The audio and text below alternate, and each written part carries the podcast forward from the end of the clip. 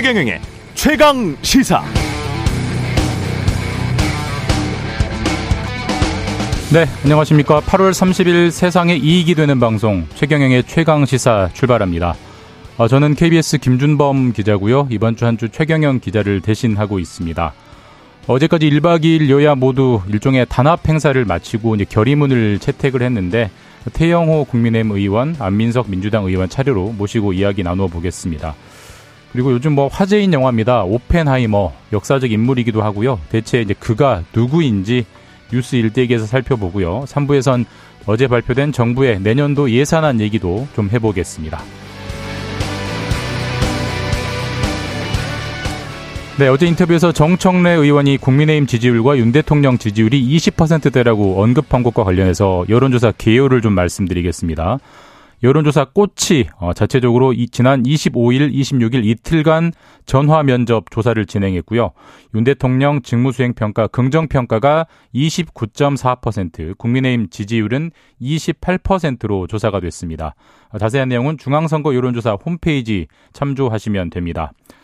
최경영의 최강시사 유튜브에서도 실시간 방송으로 함께합니다. 문자 참여는 짧은 문자 50원, 긴 문자 100원이 드는 샵 9730 이용해 주시면 되고요. 콩 어플은 무료입니다. KBS 일라디오 채널에는 정치, 경제, 사회, 문화 등 다양한 명품 콘텐츠가 있습니다. 구독, 좋아요, 댓글 많이 부탁드리겠습니다.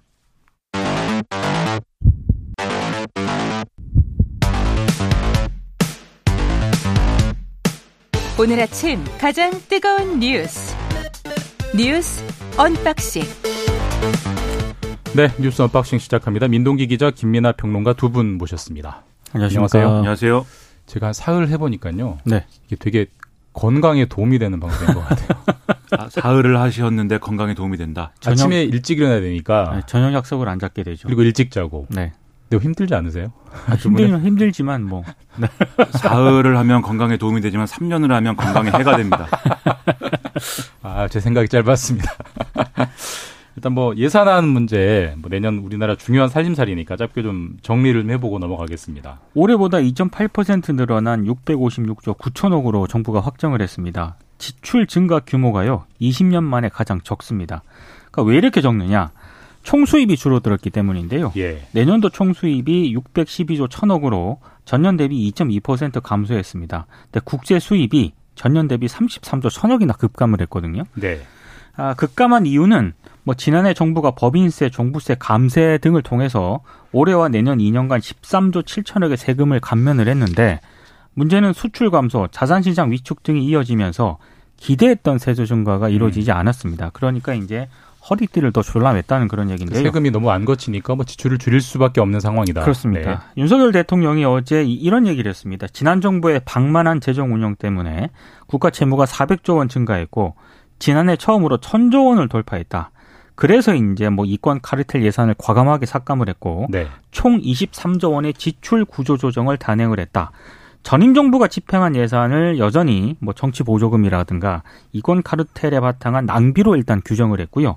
어, 이번 정부는 할 일을 하고 있다 이런 점을 강조한 것으로 보이는데 뭐 예산을 보니까 저출생 대응 예산이 굉장히 두드러졌고요. 음. 그리고 병사 월급이라든가 뭐 장교와 부사관 단기 복무 장려금 등이 상당히 좀 많이 인상이 됐습니다. 병장이 165만 원이나 네. 올랐 135만 원이 올랐네요. 네, 35만 네. 원 인상이 됐고요. 어, 그리고 뭐 우크라이나 재건 지원에도 5천억 정도가 투입이 됐고 후쿠시마 오염수 방류 관련 예산도 어40% 정도 확대가 됐습니다. 예. 뭐 총선용 아니냐라는 좀 의심을 받고 있는 사회 간접 자본 예산 노인 일자리 예산도 대폭 늘어났는데 문제는 이제 R&D 예산 있지 않습니까? 예산이 좀 많이 삭감이 됐고요. 예. 과학기술 분야 예산도 많이 삭감이 된 것 이런 부분에 대해서는 좀 상당히 좀 우려의 목소리가 나오고 있습니다. 보통 연구개발이나 과학은 뭐 미래를 지향하는 그렇죠. 건데 네. 그쪽을 네. 깎은 게 좀 눈에 띄네요. 그렇죠. 그게 네. 이제 뭐 깎을 예산이 이제 뭐 그렇게 만만치 않다라는 점에서 결국 R&D 예산을 깎을 수밖에 없는 거 아니냐 뭐 이런 전망도 나오고 했는데 전반적으로 예산에 대해서 평가가 좀 어, 뭐랄까요. 이 정부 입장에서는 이제 두 마리 토끼를 다 잡겠다라는 의지가 있었던 것 같은데 예를 들면 추경호 부총리 그런 취지 얘기를 했거든요. 그러니까 건전 재정을 해야 된다, 첫째. 근데 어, 건전 재정을 하더라도 이제 일종의 연착륙을 시켜야 되는 것이기 때문에 네. 지출을 완전히 이제 뭐 이렇게 줄이는 것은 어렵다 이런 취지로 얘기를 했습니다. 이 얘기를 왜 했냐면 그동안 이제 이 건전 재정의 기준이라고 할 수 있는 이 매년 재정 수지 적자 폭을 GDP의 3% 이내에서 관리한다라는 정부 재정 준치나 준치가 안을 이걸 만들자고 하고 있는 건데 네. 이 기준으로 봐도 지금 이제 어 충족하지 않거든요. 내년 정부 살림 국내 총생 생산의 3.9%다. 3.9%인 92조 원 적자다. 이런 얘기기 때문에 이 목표를 상회합니다. 그러면. 음. 근데 이유에 대해서 추경호 부총리는 만약에 3% 이내로 관리한다고 했을 때는 아예 내년 성장률은 가령 이제 마이너스 성장까지도 음. 각오해야 된다는 얘기다. 이렇게 네. 설명을 하고 있어요. 그러면 이 긴축이라는 측면에서도 사실 어떻게 보면 충분치 않다 이런 지적이 나올 법한데 실제로 조선일보가 오늘 사설에서 그 주장을 하고 있습니다. 내년 예산안은 말과 행동의 괴를 보여준다라고 평가를 하면서 어 그러니까 수입이 지출 수입보다 지출이 92조 원이나 많은 적자 예산이고 이걸 메꾸기 위해서 적자 국채를 80조 원이나 발행할 예정이어서 국가 부채가 또 늘어난다라는 뜻을 뜻이다라고 지적을 하고 있는데 예. 근데도 한국일보 사설에서는 다른 얘기를 해요. 어떤 거냐면 물론 같은 사실을 얘기하고 있습니다만 지금 이제 재정 확대와 이 긴축은 당시 경제 흐름을 고려해서 경제 성장과 정부 재정 건전성 강화에 도움이 되도록 해야 되는데 정부 재정 긴축이 경기 회복을 더디게 할 뿐 아니라 재정 건전성마저도 악화할 수 있음을 보여주는 게 지금 상황이다라고 얘기를 하고 있습니다. 그러니까 쓸 때는 또 확 이제 쓰는 어떤 선택을 해야 되는데 예. 지금이 그때일 수도 있는 것이다라는 지적을 하고 있어서 결과적으로 지금 이 예산안은 양쪽 모두를 충족시키지 못하는 예산이 되고 있는 거거든요.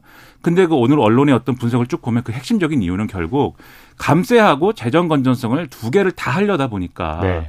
세수가 충족되지 않은 상황에서 재정 건전성을 달성하는 것이 불가능하다라는 걸 오히려 지금 보여주는 거다라는 지적을 하고 있습니다. 그래서 이 부분과 관련돼서 과연 이제 감세 정책을 펴면서 이러한 경, 경기 상황에 재정 건전성을 확보한다고 하는 목표를 첫째 달성할 수 있는 것이냐, 둘째 그게 우리 경제에 지금 도움이 되는 것이냐 이 부분을 다시 한번 점검하고 어쨌든 이 예산은 결국 국회에서 다시 이제 네. 심의해야 되는 거지 않습니까?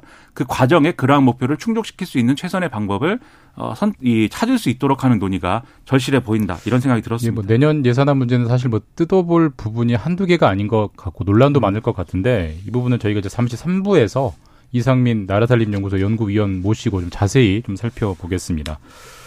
어, 다음 이슈로는 오늘도 이제 홍범도 장군 형상 관련 이슈로 좀 넘어가야 될 것 같은데 어제 윤석열 대통령이 뭐 관련 발언을 국무회에서 했다 이런 보도가 일단 좀 나오더라고요. 했다는 보도가 있고요. 예. 또 대통령실 관계자 익명으로 그런 발언 한 적이 없다 이렇게 부인하는 보도도 같이 있습니다. 일단 발언을 했는지 안 했는지 여부가 약간은 불확실하네요. 그렇습니다. 네. 일단 했다는 언론 보도를 잠깐 인용을 하면은요. 윤 대통령이 어제 홍범도 장군 흉상 철거 문제에 대해서 국무위원들에게 뭐가 옳고 그른지 한번 생각을 해봐라. 누군가 해야 할 일이 있다면 하겠다 이렇게 말을 했다는 그런 보도가 있습니다. 그리고 재평가할 자료들이 있는데 잘 검토해 보라고도 얘기를 했고요. 자신이 규정 짓지 않고 여러분들이 뭐가 옳은 건지 한번 봤으면 좋겠다라고 얘기를 하면서 네. 91년에 한국 소련 수교 직후에 발굴된 소련 쪽 정부 문서를 언급을 했다는 그런 내용입니다. 음. 어, 그 뭐, 문서에는 뭐가 있었던 거예요?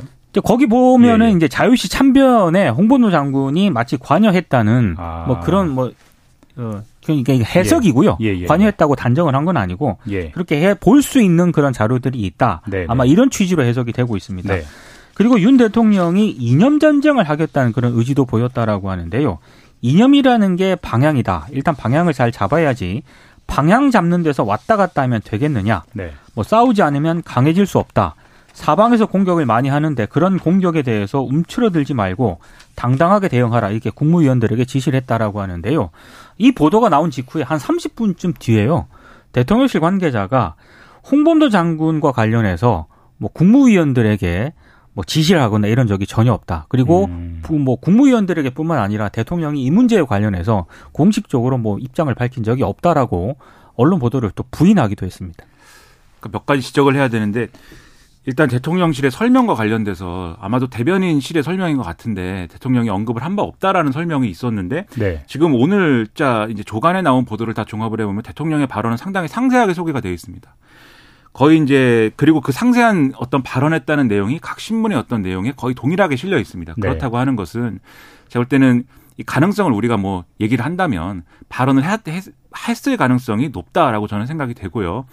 그리고 이제 이렇게 상세하게 내용이 나왔다는 거는 적어도 그 지금 발언한 바가 없다라고 해명을 한 대변인실이나 뭐 여기에 관여한 이제 그런 어 거기에 있는 분들보다 국무회의에 직접적으로 이제 참석했거나 또는 그 관련 내용을 다 다루고 있는 그러한 좀 더 상위에 있는 그러한 공무원이 언론에 설명을 한 거 아니겠습니까? 그러니까 참석자들의 전원을 가지고 보도를 한 거니까요. 네. 그러, 그렇게 볼 수밖에 없는 거여서 어, 그런 점을 미루어 보면 이제 발언을 한 것으로 보이고 그리고 이제 홍범도 장군이 실제로 그 당시에 어떤 상태였느냐, 어떤 상황에 놓여 있었느냐, 놓여 있었느냐에 대해서는 오늘자 한국일보를 보시면 자세하게 나와 있습니다. 그게 한국일보가 뭐 이, 이 역사와 관련돼서 이 홍범도 장군의 생애나 이런 것들을 전문적으로 연구하는 학계의 의견을 그대로 이제 실어 놓은 거예요. 쟁점들이 쭉 나오고 거기에 대한 답이 있는데 지금 소련에서 소련 쪽 정보 문서가 발굴됐다라고 지금 하는 내용은 아마 이제 이런 내용인 것으로 보여요. 예를 들면은 이 자유시 참변에서 홍범도 장군이 어, 어쨌든지 간에 어떠한 역할을 한 것으로 보이고 그 내용에 대해서 예를 들면 그 당시에 소련 공산당의 이제 레닌이라든가 네. 이런 이제 핵심부에 보고도 했다. 그래서 이런 점을 이제 고려를 해보면은 이것이 부적절한 행위다라는 평가를 할 수 있다라는 게 국방부의 설명이었는데 그걸 뒷받침하는 어떤 내용이 이제 이 소련적 정부 문서라는 거거든요.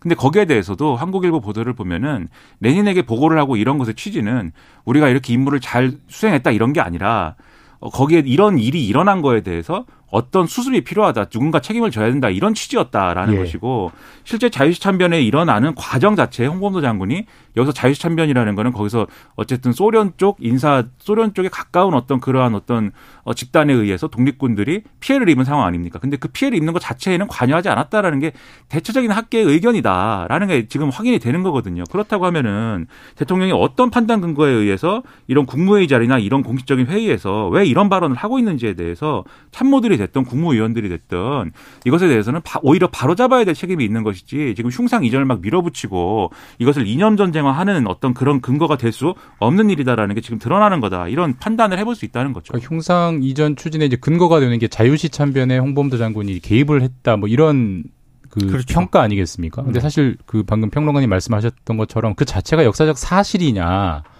대해서 좀 논란이 있는 상황인데 전 이게 어제 눈에 띄더라고요. 보통 그런 상황이면 국방부 같은 데서 그러면 학계랑 좀 협의를 좀 해보겠습니다. 학계랑 네. 좀 논의를 해보겠습니다. 그게 상식적으로 흔히 나올 수 있는 기대하는 반응인데 어제는 학계랑 논의할 필요가 없다고 봅니다라고 좀, 좀 의아하더라고요. 그러니까 없다고 네. 본다라고 하면서 군 내에서도 역사나 전쟁사를 연구하는 뭐 교수나 학자, 연구기관이 있다 이렇게 얘기를 했거든요. 네. 근데 그, 그 내부 자료에서도 홍범도 장군의 부대가 자유시 참변에 가담했다는 공식 기록은 없습니다. 예. 음. 어디까지나 이제 전적으로 해석을 할 따름일 뿐이고요. 상당히 좀 이거 이게 기본 아니겠습니까? 네. 그러니까 홍범도 장군과 관련해서는 기존 학계나 연구 교수들이 연구하는 분들이 꽤 많거든요. 역사학자 가운데 그런 분들의 의견을 충분히 참고를 할 법도 한데 어, 논의를 하지 않았다. 그리고 앞으로도 할 생각이 없다. 이런 취지로 해석되는 발언을 그러니까요. 했기 때문에 보통 사실에 기반하는 게 우선인데 그렇죠. 아무래도 이제 그런 왜 이런 반응을 보였는지 해석이 되는 게 어제 이제 민주평통 회의에서 윤 대통령이 또 이제 이념과 관련된 발언을 굉장히 거침없이 했어요. 뭐 공산 전투주의 발언 또 꺼냈고 그런 게 다 맥이 다 있는 게 아닐까요? 그러니까 민주평통은 네. 뭐 대통령에게 평화 통일 정책을 자문하는 헌법 기관이지 예, 예. 않습니까? 예, 예. 근데 여기서 어제 대통령이 한 발언이 아, 좀 논란이 되고 있습니다. 자유민주주의와 공산 전체주의가 대결하는 분단 현실에서 공산 전체주의 세력, 그 맹종 세력과 기회주의적 추종 세력들은 허위 조작, 선전선동으로 자유사회를 교란시키려는 심리전을 일삼고 있고 네. 결코 멈추지 않을 것이다. 이렇게 얘기를 했습니다. 공산 전체주의가 또 나왔거든요. 그리고 이제 뭐 선전선동, 교란시키는 심리전이라는 그런 얘기도 나왔는데 사실 윤 대통령이 같은 뭐 말을 한 건 아니지만 비슷한 취지의 발언을 그동안 여러 번 했기 때문에 그렇죠. 네. 그 연장선으로 일단 해석이 되고 있고요. 어 그리고 이제 어제 좀 제가 봤을 때좀좀 좀 고개가 좀 갸우뚱했던 그런 부분은 예. 김관영 민주평통 수석 부의장이 윤 대통령의 발언을 마친 다음에 했던 발언인데 뭐라고 했죠? 시꺼먼 먹구름 위에서 언제나 빛나는 태양이 있다는 것을 우리는 아, 안다. 먹구름을 걷어내고 혼란 속에서 나라를 지켜내신 구국의 지도자 민주평통 의장이 바로 윤 대통령이다 이런 얘기를 했거든요. 요즘 보기 드문 비유네요. 네. 이게 이거는 정말 제가 굉장히 오랜만에 네네. 보는 어떤 그런 풍경인 것 같습니다. 이 김가영 부의장의 어법이 공산 전체주의 어법입니다. 이게 지도자를 태양에 비유하는 게 북한에서 그렇습니다. 있는 일이고 네. 그리고 구국의 지도자 이런 표현도 네네네. 그런 식으로 나오는 것이기 때문에 오히려 이런 발언을 함으로써 대통령의 위상에 해가 되는 것이고요. 이런 발언을 안 해야 되겠고요. 그다음에 앞서 이제 국방부가 홍, 잠깐 뭐 그 얘기를 잠깐 하자면은 국방부가 홍범도 장군 관련돼서 역사학계랑 논의를 안 하겠다는 건 당연히 논의를 하면은 자기네가 주장하는 거랑 상충되는 얘기만 나오기 때문에 안 하겠다는 거 아니겠습니까? 그럼에도 밀어붙이겠다는 거는 국방부 선에서 선이 아니고 그 윗선에 어떤 의지가 작용하고 있는 거 아니냐 이런 해석도 할 수 있는 거고 그 과정에 왜 그런 상황이 벌어지느냐가 바로 이렇게 윤석열 대통령이 직접적으로 이념 전쟁을 막 독려하고 있기 때문에 그 연장선에서 그런 일이 일어나고 있는 있는 거 아니냐 싶은 대목이 있는 거거든요. 그리고 윤석열 대통령이 국무위원들에게 했다는 말을 또 보면 이런 얘기도 했다는 겁니다. 홍범도 장군과 관련돼서 이 흉상을 문재인 정부가 왜 육사에 거기다가 세워놨는지도 한번 생각해 봐라. 이렇게 얘기를 했다는 건데 지금 그러면 이 민주평통에서 한 얘기하고 연결지어서 뭐 생각을 해보면 여기에서도 이제 공산주의의 어떤 선전 선동이라든가 가짜 뉴스를 활용한 어떤 그런 여론전에 대해서 말씀한 거잖아요. 그러면 이전 정부에서 홍범도 장군 동상을 육사에 세운 것은 그러한 활동의 일환이라고 보는 것인 저는 궁금합니다. 그래서 음. 그러는 건지. 근데 만약에 그런 생각을 하고 있다면 그 잘못된 생각이고요. 그렇지 않고요. 그것은. 그리고 이제 이렇게 이념 전쟁을 하는 것에 있어서 이게 설령 정치적으로 이제 손해가 되더라도 그러니까 이게 사실 선거 때 도움이 되겠느냐 이런 우려는 여당에서 제가 볼 때는 충분히 할 수 있거든요. 네. 중도층을 잡아야 되는데 좀 실용적으로 가야 되는데 이념 전쟁 할 때 아니다 이런 반응이 나올 법도 한데 거기에 대해서 윤석열 대통령이 해야 될 때는 해야 해야 할 필요가 있을 때 해야 된다라고 오히려 얘기를 하고 있다는 게 저는 이게 이 정치의 어떤 일반 일반인의 문법이 아니다라는 생각이 들어요. 지금 그런데 또 돌이켜 생각해 보면 윤석열 대통령은 대선 때도 이런 주장을 계속했거든요. 마치 대선의 연장선에서 지금 움직이는 것 같은 인상을 주는데 이거 자체가 우리 국민들과 유권자들에게 우리 국가의 지도자라는 인상에 대해서는 그런 이미지를 훼손하는 결과로 갈 겁니다. 이렇게 네. 말씀하지 마시고 어, 국가를 운영하는 데 있어서 필요한 어떤 그러한 말씀들을 해주기를 간절히 바라고 있습니다. 해군이 참 난감할 것 같습니다. 홍범도함이 있거든요. 예. 그 홍범도함에 승선하는 승조원들한테 지금까지 해군이 홍범도 장군의 어떤 그 독립운동, 그 기계, 정신 이런 거를 이어받아야 된다라는 취지로 그동안 교육을 계속 해왔다라고 하거든요. 네. 그럼 지금 국방부의 입장과 해군의 입장은 상당히 좀 상충되는 그런 측면이 있는데 그 문제도 좀 정리가 필요할 것 그렇습니다. 같고요. 예. 사실 대통령이 키워드의 중심에서는 또 다른 뉴스가 박정훈 전 해병대 이제 수사 단장에 대한 수사 받고 있잖아요. 거기서 네. 또 대통령이 뉴스의 중심에 나오더라고요. 그러니까 어제 박정훈 대령이 용상수 용상구 그 국방부 검찰단에 출석을 해서요. 당시 이제 사실관계 진술서를 제출을 했거든요. 네. 해병대 채모상병 순직과 관련해서. 근데 당시 상황이 이제 언론에 이제 보도가 됐습니다. 국방부에 보고를 한 다음 날, 지난달 21일입니다. 31일입니다. 정오쯤에 언론 브리핑을 위해서 국방부 근처에 대기를 하고 있었는데 아, 김계환 해병대 사령관이 급하게 전화를 해서 언론 브리핑이 취소됐다. 그러면서 부대 복귀를 지시를 했다라고 합니다.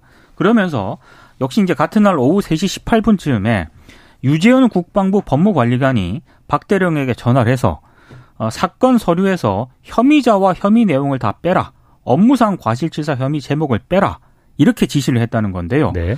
그래서 박 대령이 김계한 사령관에게 도대체 국방부에서 왜 그러는 것이냐라고 질문을 했고 그때 김 사령관이 오전에 대통령실에서 VIP 주재 회의가 있었는데 1사단 수사 결과에 대한 언급이 있었고 VIP가 경로하면서 장관과 통화한 후에 이렇게 되었다라고 말했다라는 그런 내용이 진술서에 담겨 있다라는 건데요.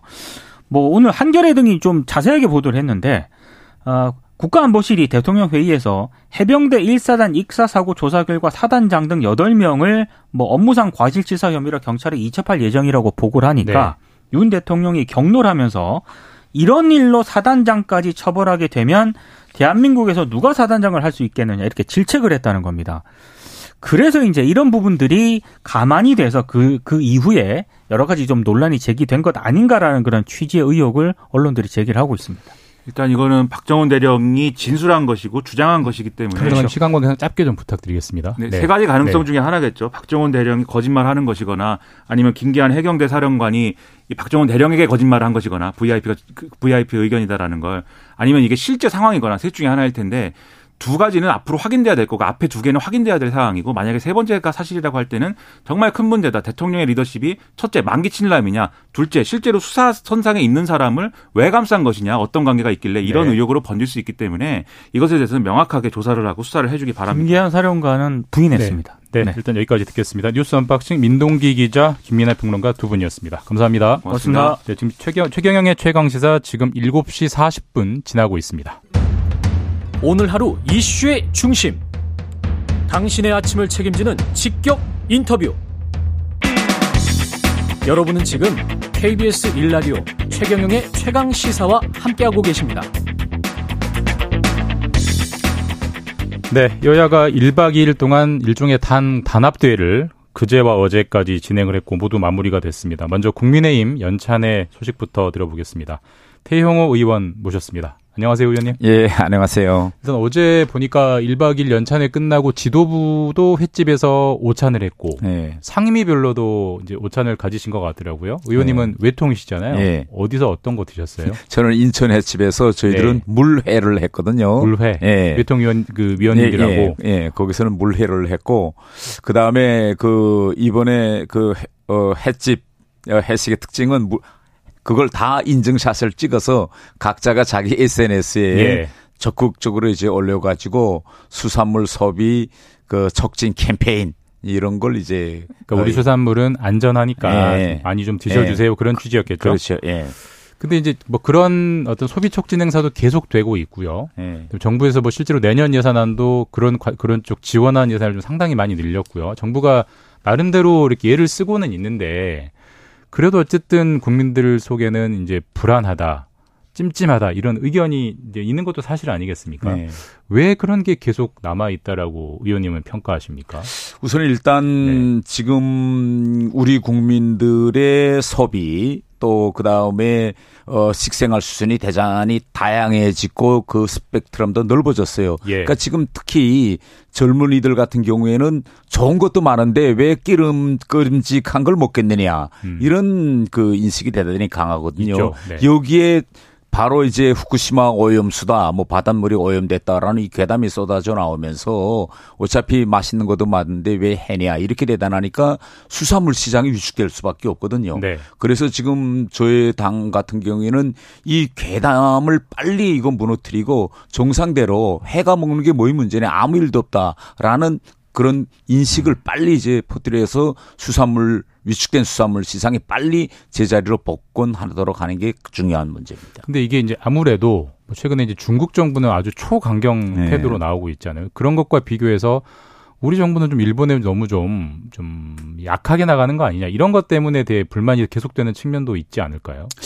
그 저는 예. 좀 다르게 생각하는데 지금 현재 일본의 오염수 문제와 관련해서 제일 지금 목소리를 높이고 있는 게 우리 대한민국에서는 민주당, 그다음에 예. 중국, 북한 예. 뭐 이런 대단히 반일 성향이 강한 세력이 하고 역으로 지금 오염수가 일단 바다에 방출된 이후 수치를 보니까 과학적으로 이야기했던 것보다 음. 더 지금 수치가 낮거든요. 예, 삼중수소 예. 같은 거는. 네. 그래서 EU 같은 거는 오히려 어 일본 수산물 수입 규제를 풀고 지금 미국이나 캐나다나 멕시코 이런 나라들에서는 전혀 이런 이야기가 나오지 않고 있거든요. 그래서 저는 좀 더 시간이 흐르고 음. 세계적으로 이거 바라볼 때 과학적으로 전혀 문제가 없구나. 또 예. IA EA가 규정한 기준과 네. 절차대로 하고 있다라는 보도가 계속 나가고 그걸 국민들이 시각적으로 계속 본다면 이것도 어차피 또 쉽게 넘어갈 거다 저는 이렇게 생각합니다. 네, 일단 뭐 그건 워낙 계속될 이슈니까 좀 넘어가 보고요. 이제 연찬회로 네. 돌아오겠습니다. 어제 뭐 결의문도 채택하고 하셨는데 아무래도 시기가 시기인 만큼 이제 총선 내년 총선 음. 얘기가 가장 많이 나왔을 것 같고 또 의원님은 지역구가 수도권이시니까 네. 수도권 위기론을 또 대하시는 태도가 좀 의견이 남다르실 것 같아요. 네. 기본적으로 수도권 위기론은 어떻게 보고 계십니까? 그 어제 그 이야기가 많이 오고 갔어요 어제와 네. 그제 사이에. 근데 저희 당 같은 경우에는 96년하고 2008년 두 번 선거 내놓고는 항상 선거를 우리가 졌어요 수도권에서. 수도권에서. 예. 네, 네. 그렇기 때문에 지금 수도권 위기론이 뭐 이번에 새로 생긴 거니 항상 있었지라는 인식이 이제 강하고 위기라는 건 그렇지 않습니까? 총선이라는 건 상대가 있는 게임입니다. 예. 그러면 우리한테만 이게 힘든 게 아니고 민주당도 지금 갔거든요. 네. 그게 기본 양당 체제에서 양당이 다 같이 위기를 겪고 있다면 이건 위기라고 보지 않고 누가 먼저 빨리 돌파하면 오히려 기회가 되는 겁니다. 음. 그래서 저는 오히려 기회가 더 넓어지고 있다 저는 이렇게 이제 저 보고 있거든요. 그러니까 제가 이렇게 한번 여쭤볼게요. 사실 수도권 위기론이라는 단어에 대해서 예를 들어서 대통령실 이진복 정무수석 같은 경우는 그건 언론이 만들어낸 얘기다 네. 이렇게 평가하고 계시고 윤상현 의원이나 안철수 의원은 수도권 위기론이 점점 심해지고 있다. 정반대의 음. 평가들이 있어요. 의원님은 어느 쪽에 더 동의하십니까?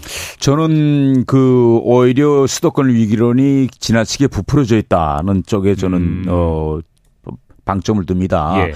왜냐하면 시간이 흐르면서 그러면 정말 이 위기론이 더 심해지겠 저는 그렇게 보지 않거든요. 음. 단 아직도 그리고 선거가 7개월 남았습니다. 예. 총선을 앞두고 7개월이라는 건 대단히 긴 시간입니다.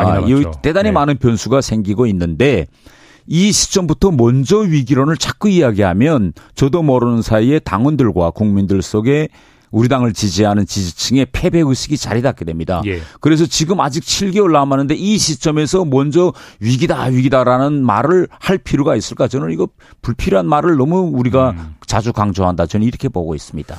실제로 이제 윤 대통령이 연찬회에 그제 이제 저녁에 참석해가지고 이런저런 발언 많이 하셨고 가장 이제 눈에 띄는 것 중에 하나가 이제 야당에 대해서 사실상 이거 협치를 거의 안 하겠다는 선언 아니냐 뭐 이런 식의 해석들이 나올 정도의 강한 발언이 있었어요. 네. 그 부분은 어떻게 보셨습니까? 그 여러 발언들 속에서 제 귀에 이제 탁 꽂힌 말은 어제 대통령이 이런 표현을 쓰셨습니다. 아, 지금 대한민국에서 어, 1 더하기 1는 100이라고 하는 사람들이 이거 지금 이거 문제다. 이런 예. 표현을 하셨거든요. 저는 이게 아주 그 적중한 표현이라고 생각합니다. 음. 지금 이 제일 지금 정치적인 정쟁 이슈가 뭡니까? 이거 오염수 문제가 아닙니까? 그렇죠. 그러면 이런 오염수 문제는 이건 과학적으로 접근해야 될 이런 문제입니다. 그런데 과학적으로 접근하지는 않고 이건 고의나 괴담 수준으로 지금 가고 있기 때문에 네. 이건 뭐냐면 1 더하기 1은 명백히 2인데 네. 이거 100이라고 막 우기고 여기에 또 일부 사람들이 또 맞장구를 치고 그렇기 때문에 이런 문제도 저는 이렇게 생각해요. 우리 대한민국에 정말 유명한 과학자들, 전문가들이 많지 않습니까? 예. 그러면 이 문제로는 실제 오염수가 우리 바다를 오염시키고 우리 국민의 건강과 안전을 해치느냐 안 해치느냐 이거는 정치인들이 나서서 왈가왈부하지 말고 이 분야 전문성 있는 과학자들이 나서서 얘기하고 국제 공동체와 또 공신력 있는 국제 기구들 이 사람들이 어떻게 이야기하고 음. 있는지를 그건 그걸 봐야 됩니다. 이걸 왜 정치인들이 나서서 오염수다 아 그다음에 지금 우리 바다가 오염됐다 이 해를 먹으면 이거 음. 큰일이다 이런 말을 왜 합니까 정치인들이? 네, 연찬의 얘기는 좀 계속 해보고 싶은데 시간 관계상 네. 저희가 아무래도 이제 의원이 모셨으니까 네. 북한 얘기를 좀 많이 해보고 네. 싶은데요. 뭐 좀 전에도 홍범도 네. 장군 네. 흉상 논란 이전 논의했었는데 네. 제가 원초적인 질문 좀 드릴게요. 네. 제가 전혀 몰라서 북한에서도 홍범도 장군을 교과서에서 배웁니까? 어, 구체적으로는 배워 안 주는데 홍범도 예. 이제 장군 하면 예, 예. 뭐 그때 당시 일본군과 잘 싸운 그런 이제 장수였다 이런 정도로 알 가르치기 때문에 예. 북한 사람들은 홍범도 장군에 대해서 다 알고 있어요. 애들까지 그러니까 공정이 뛰어난 독립운동가라고 예. 인식을 하고 있는 예, 거죠. 그렇죠. 지금 나오는 흉상 이전 논란은 어떻게 보세요? 저는 이 프레임이 대단히 잘못됐다고 봅니다. 뭐이 잘못됐는가 하면 우리나라의 현충원이라는 것이 있습니다. 네. 그러면 현 현충원에다가 이제 그 공이 있는 분들을 모실 때 논란이 있는 분들도 많아요. 그렇지 않습니까? 뭐 지금 논란되고 있는 홍범돈 장군이나 혹은 또 반대쪽에 있는 예. 백선엽 장군 같으신 분들. 그러나 우리나라에는 그럼에도 불구하고 스펙트럼을 넓게 정해가지고 논란이 있는 분들이지만 공을 기준 중시 보고 거기다 다 모십니다. 네. 그런데 지금 논란이 이 홍범도 장군 문제는 현충원에 있는 문제가 아니라 육군 사관학교에 대한 문제입니다. 예. 육군 사관학교는 어떤 것입니까? 이건 교육기관입니다. 그런데 여기 교육의 특징은 음. 상명하복이에요. 예. 군인들은 상명하복 정신으로 교육하고 키워야 되는 곳이 육군 사관학교인데 네. 거기에 논란이 되고 있는 인물 흉상을 뭐 거기다 모시는 게 맞느냐 맞느냐 이 문제죠. 홍범도 장군의 공을 깎아내리는 것이 아니라 저희가 논란이라는 게 어떤 그 자유시 그러니까 참변 그렇죠. 예. 예. 그리고 두 가지입니다. 하나는 자유시 참변 문제와 홍범도 장군의 그 이후에 행적에 관한 문제인데 예. 지금 자유시 참변 문제에 대해서는 이게 100여 년 전에 있은 일입니다. 예. 그래서 그때 홍범도 장군이 그 자유시 참변에 썰렁공산당 쪽에서 개입했느냐 안 했느냐 뭐 여기에 대한 논란은 많은데 학계에서는 그때 독립군이 다 같이 함께 싸운 동지들 아닙니까? 예. 그 동지들을 향해서 정말 그렇게 총을 쏘고 그 썰렁공산당 쪽에서 했겠냐 그건 아닌 것 같다. 이게 지금 중론이고 이걸 확인한 방법은 없습니다. 저도 홍범도 장군이 그렇게 같이 싸운 자기 다른 어 독립군 부대 동지들 향해서 그 뭐 썰렁공산당 쪽에서서 이렇게 강제 무장 해제와 같은 이런 일에는 개입하지 않았다. 저도 이렇게 예. 상식적으로 생각이 돼요. 그런데 지금 문제는 뭐냐면 그 이후에 홍범도 장군의 행적입니다. 그러니까 역사적으로 증명된 게 있습니다. 자유시 참변에서 포로로 잡힌 우리 독립군, 독립군에 대한 재판이라든가 그 이후에 그와 관련돼서 홍범도 장군이 이 우리 조선인 부대 대표로 코민테른 국제회에 가서 레닌을 만났다든가 이런 그 이후의 행적은 이건 예. 역사적으로 증명된 겁니다. 근데 이제 그거 관련해서 예. 윤석열 대통령이 최근에 어제 어제 민주평통에서도 그랬고요. 네. 공산 전체주의와 관련된 비판을 계속 연이어 하고 있잖아요. 네. 그런 것과 관련된 충, 저 충상 저 이전 논란 아닐까요?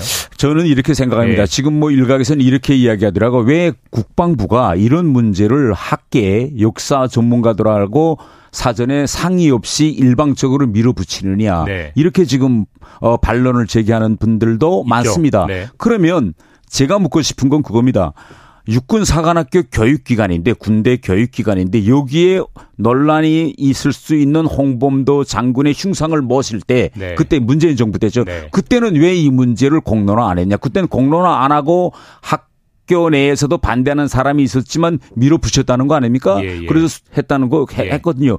그래서 저는 이런 이- 이렇게 지금 제기하고 싶어요. 이게 어떤 일인가면 우리가 대통령의 임기가 우리는 단임제에서 예. 5년 동안입니다. 5년 동안에 이런 일을 이제 하는데 이런 일을 차분히 그때부터 공론화 과정도 걸치고 저 절차적인 그런 명분을 확보했더라면 지금 이런 문제가 안 생기겠는데 그때 임기 5년 동안에 이게 앞으로 문제될 수 있다는 걸 인식하고도 거기다 강, 밀어붙여서 사- 흉상을 거기다가 수- 수립해 설립했어요. 예, 예, 예. 그러니까 이걸 이제는 드러내야 되는 문제가 제기되는 겁니다. 그래서 저는 이 문제를 마치 윤석열 정부가 들어와서 이념 논쟁을 꺼낸 것처럼 지금 프레임을 만드는데 이거 이것이 아니라 문재인 정부 때 그때 당시 정상적인 절차와 공론화를 과정을 걸쳤으면 아무 문제도 없었을 것을 그때 밀어붙였기 때문에 지금에 와서는 이게 지금 우리가 불필요한 예. 그런 논쟁, 소모적인 논쟁을 하게 만들어 거죠. 그때 벌써. 이제 의원님 한 30초 남았는데요. 예. 제가 이거 짧게 한번 여쭤보고 예. 넘어갈게요. 사실 이제 김정은 위원장이 해군절 행사에 김주의 딸 예. 김주의 양을 데리고 왔더라고요. 또 한동안 안 보이다 또 보이는데 이게 또 후계자 뭐 이런 의미가 아, 있는 건가요? 근데 어저께 예. 그 나온 해군사령부 이 모습은 지난 시기 김주의 등장 모습과는 완전히 판이 다른 겁니다. 의미를 둔 거다. 네, 왜냐하면 지난 시기에는 아버지를 따라다니는 딸. 또 네. 딸을 기여하는 아버지 이런 모습인데 어제는 공식 의장대 분열 행진의 네, 네. 공식 사유를 받았고 그러니까 아니 의- 의미가 좀 다르다. 그렇죠 네, 상황실에 알겠습니다. 가서 공식 업무 보고까지 받는 자리에 예, 들어가 예, 지금까지 있거든요. 태영호 의원이었습니다. 일, 어, 최강시사 1부 여기서 마치고요. 잠시 후 2부에선 안민석 민주당 의원 모시고 이야기 나눠보겠습니다. 감사합니다. 예 감사합니다.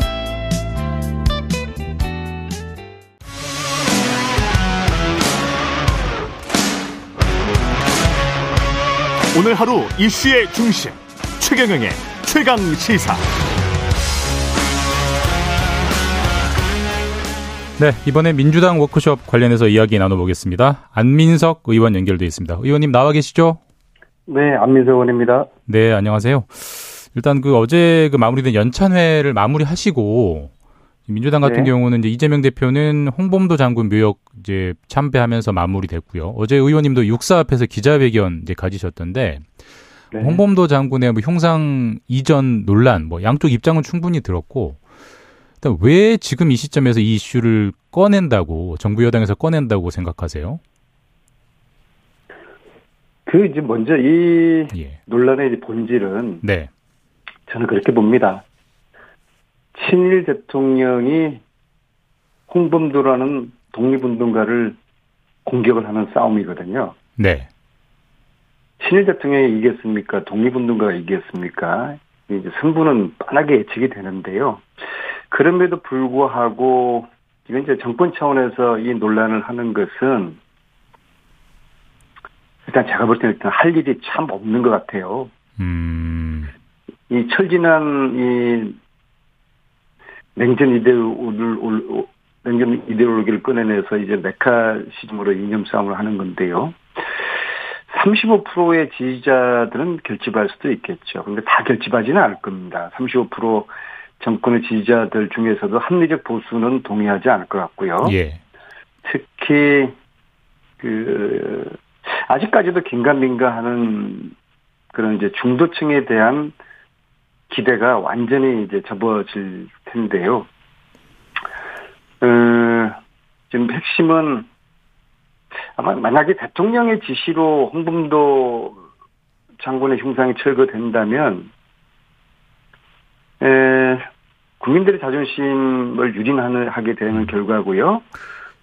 의원님, 좀 조금 전에 흔히 쓰는 수식어가 아니어서 윤 대통령을 친일 대통령이라고 칭하셨잖아요. 그렇게 칭하시는 네. 이유가 어떤 거세요?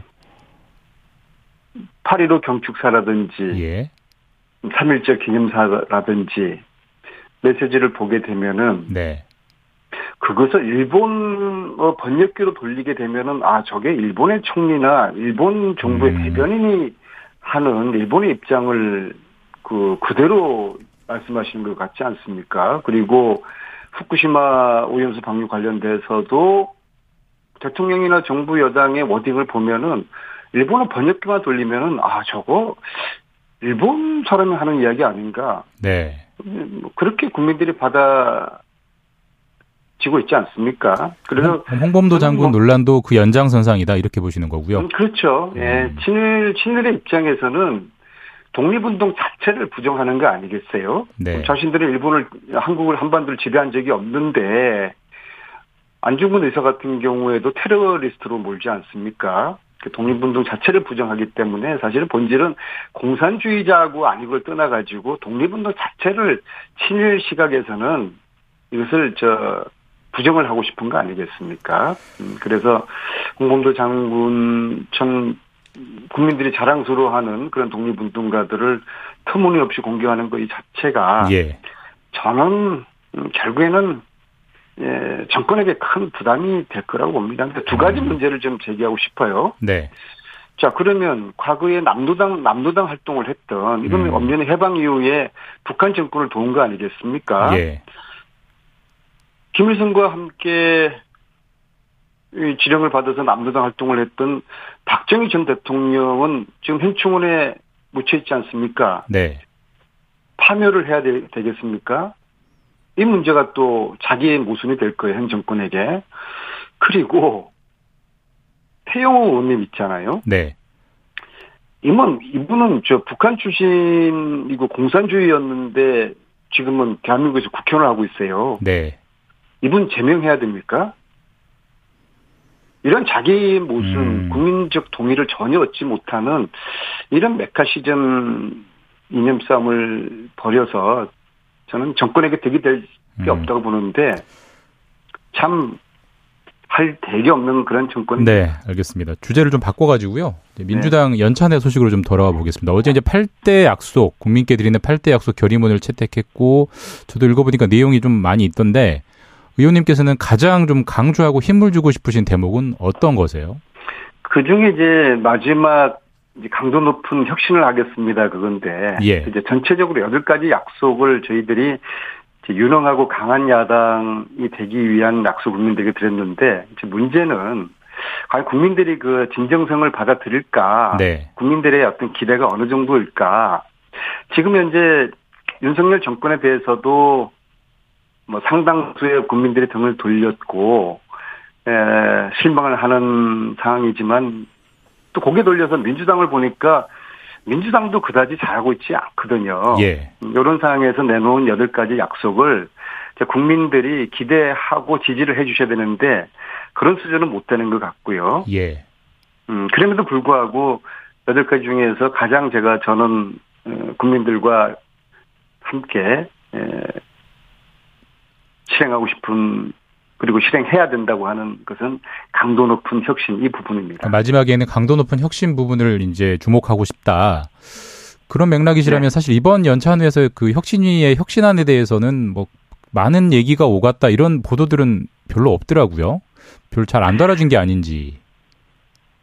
아마 뭐 어, 이재명 대표 사법 리스크 이런 문제를 제대로 왜 치열하게 논의를 하지 않았느냐 이제 그런 이제 지적이신 것 같은데요. 네. 이번 워크샵은 정기 국회 대비해서 어떻게 전략을 짤까 그게 이제 본질이고요. 예. 이재명 대표 그치 문제는 기본적으로 이 대표에게 맡겨야 된다는 것이 뭐 저도 그렇고 의원들의 기본적인 생각이라고 봅니다. 특히 내부 분열과 개파 갈등을 자제하자는 그런 공감대가 형성되었기 때문에 네. 이번 워크샵에서 어, 그다지 예, 뭐 어떤 쟁점이 되는 논란이 예, 일지 않았던 걸로 저는 보고 있습니다. 근데 이제 대표의 사퇴 문제는 대표 개인의 결단이겠지만 이제 검찰이 네. 영장을 청구해 올 경우에 체포 동의안에 대한 표결은 결국 이제 소속 의원 전체의 개별적인 정치 행위 아니겠습니까? 제가 어제 네. 이제 어제도 정청래 의원, 그제도 조홍천 의원께 똑같은 질문 드렸는데 이제 만약에 검찰이 정기국회 중에 구속영장을 청구해 오면 체포 동의안 가결해야 된다, 아니다 부결해야 된다. 의원님은 어떤 입장, 입장이세요? 어, 체포 동의안에 이제 오겠죠. 네. 이제 다음 달에 이제 올 것이고, 어, 의원들이 고민을 하고 있고, 워크숍을 어제 이제 그저께 워크숍 마치고, 의원들이 이제 3355 모여서 토론을 했는데, 아마 가장 많은 이야기들을 나눈 게, 이 체포 동의안 오면 어떻게 할 것인가, 이 부분일 것 같습니다. 저는 네. 개인적으로, 이 체포영장 자체가 저는 부당하다고 생각을 합니다. 왜냐하면은 지금 탈탈 틀었죠. 예, 압수수색도 뭐 300회 이상 하고. 예, 핵심은 뭡니까? 이재명 대표가 누구에게 돈을 받았느냐 안 받느냐 그거거든요. 예, 나머지는 다 그 논란이 있는 것이고 그리고 행정 책임자로서의 여러 가지 정무적인 판단도 있을 것이고 다 어, 각각의 case by case로 여러 가지 어, 그런 관계들이나 상황이 상황이 있을 것입니다. 그럼에도 불구하고 돈을 받았다는 게 하나도 안 나왔기 때문에 네, 이제는 사법방해라는 것으로 해가지고 박찬대나 천준호 의원을 지금 소환하겠다는 거 아니겠습니까? 즉 말하자면 이것은 돈 받은 증거는 찾아내지 못했으니까 예. 증거 인멸로 한번 엮어보겠다. 그런 이제 검찰의 의도가 깔려 있다고 보거든요. 그러니까 검찰의 움직임이 부당하니까 부결 쪽에 힘을 실어야 된다 이런 말씀. 저는 그렇게 봅니다. 음. 대표를 지켜야 한다는 개인적인 저는 입장이고요. 예, 예. 어, 근데 여기에서 이제 핵심은 이재명 대표 입장이 가장 그 중요할 거라고 봅니다. 예.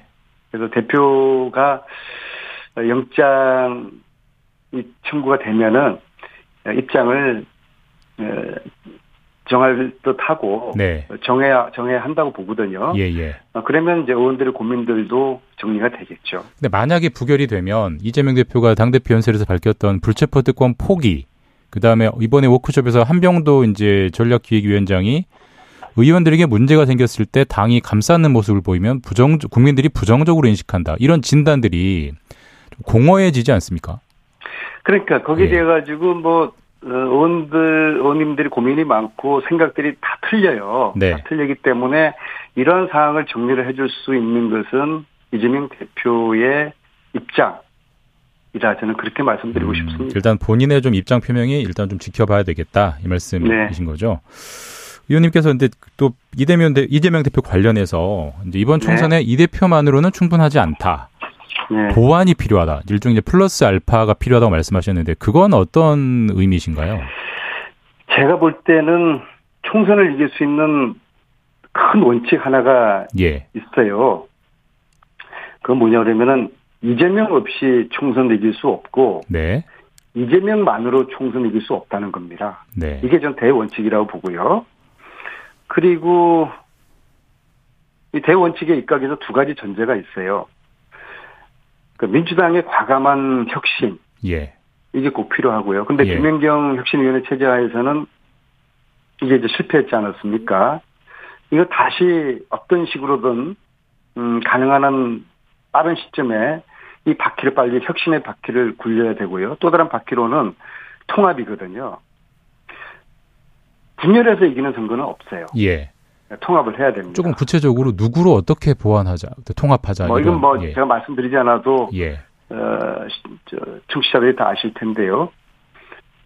미워도 싫어도 끌어안는 것이 통합이지 않습니까? 예, 예.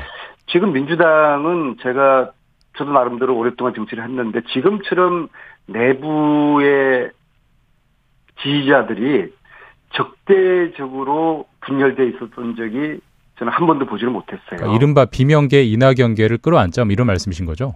그렇죠. 예. 예, 그리고 의원들 간에 의- 이, 이 문제를 해결하기 위해 가지고는 의원들이 노력을 해야 됩니다.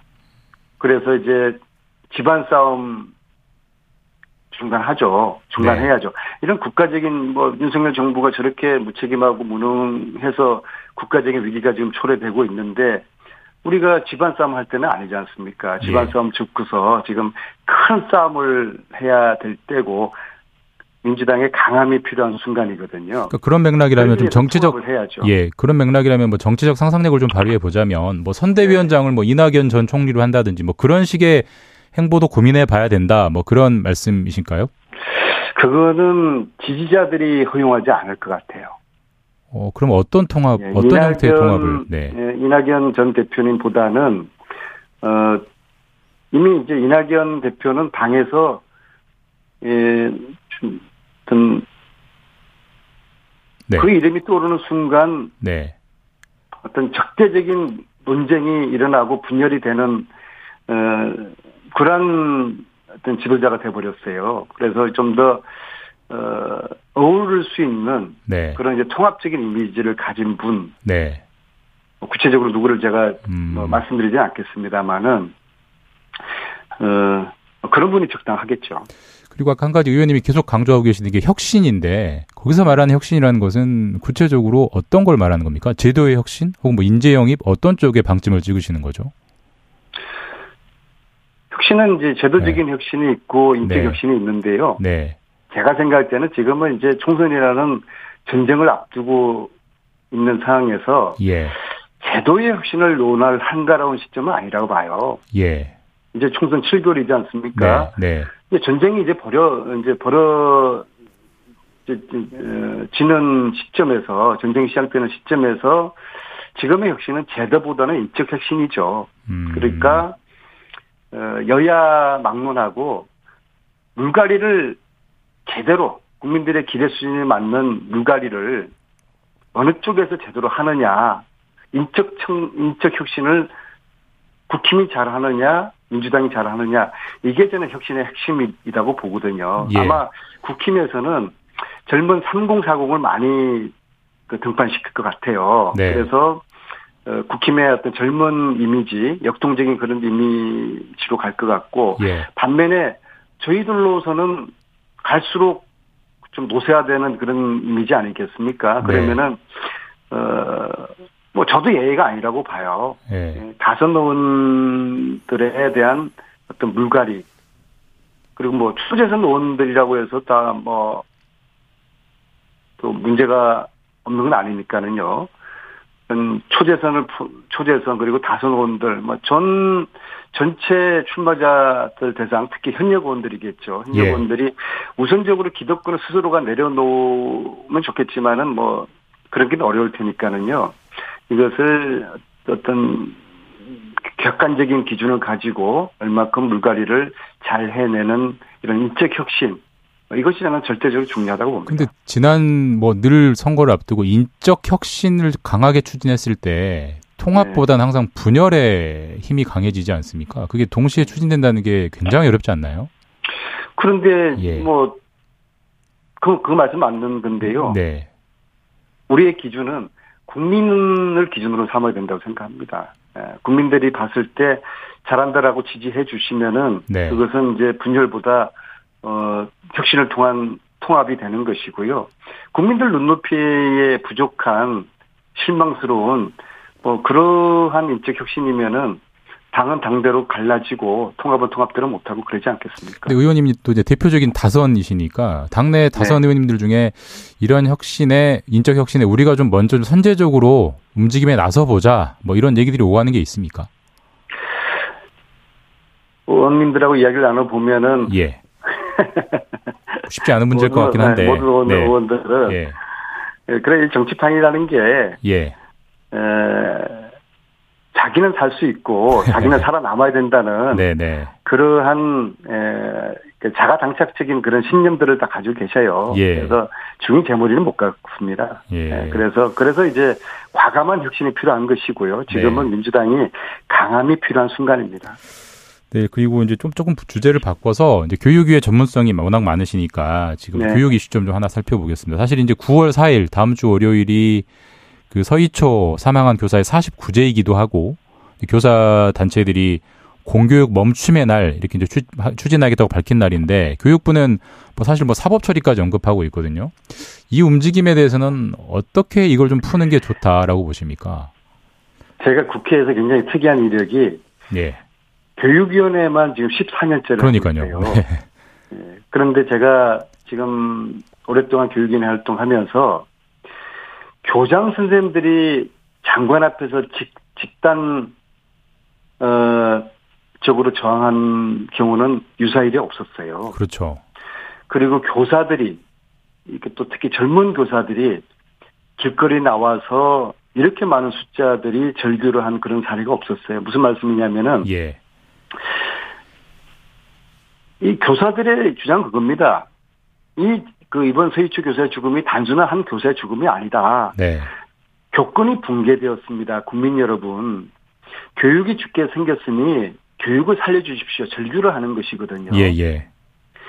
그래서 죽은 교육을 살리는 절호의 기회를 잡은 겁니다. 네. 왜냐하면은 교사들이 교사들이 우리가 죽어 있습니다. 살려주십시오. 절규하는 할 때 이때 교사들의 손을 정부가 잡아줘야 되지 않, 않습니까? 예. 이 젊은 교사들의 함성을 외면하고 교장들의 집단 이 저항을 이걸 저 폄하하면은 정말 어리석은 정부예요. 그런데 정부는 왜 교사들이 거리로 나서서 이렇게 절규할까?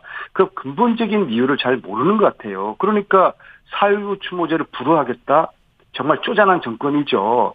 교육을 살리겠다고 교사들이 길거리로 나섰는데 살구 추모제 정도 그거 허가해주면 무슨 큰 칼 납니까? 근데 그 교육, 하루 추모 교육부도 나름의 이제 입법 보완 작업들은 내놓고 있지 않습니까? 그걸로는 불충분하다. 이미 예. 국회가 말이에요. 예, 예. 국회가 교육부하고 그 교원단체들하고 해가지고 그 구분응선은 다 넘었어요. 음. 그래서 이제, 이제 저희들이 그 아동학대 면책을 부여하는 초중등 교육법도 여야가 이미 합의를 법안 소위에서 했고요. 네. 그러면 이제 이거는 이제 교사의 정당 학생 지도에 대해서는 어 교사가 면책이 될 수가 있는 거죠. 특히 이제 유치원 교사 또 보장하는 유아 교육법 어이 문제에 있어 가지고도 어, 원침해를 축소 은폐하면은 징계하는 교원 지원법 개정안을 이미 여야가 합의를 했거든요. 쟁점 네. 하나가 남아 있어요. 예. 교권 침해 학생부 기재 문제인데 이렇게 하면 예방 효과가 크다는 주장도 있는 반면에 오히려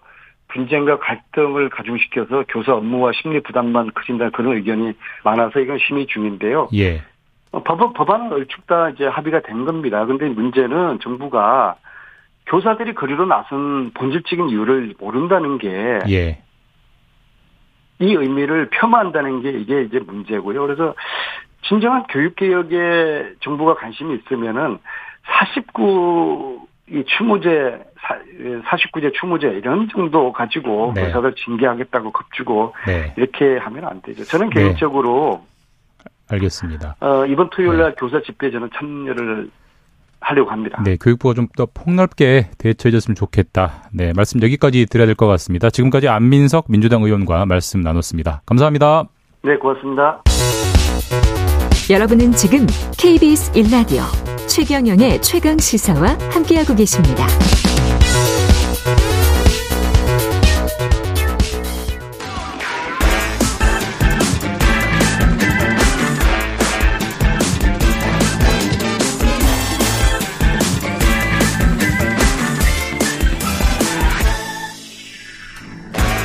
네, 한 번 더 뉴스 오늘은 경향신문 박순, 박순봉 기자와 함께 합니다. 안녕하세요. 네, 안녕하세요.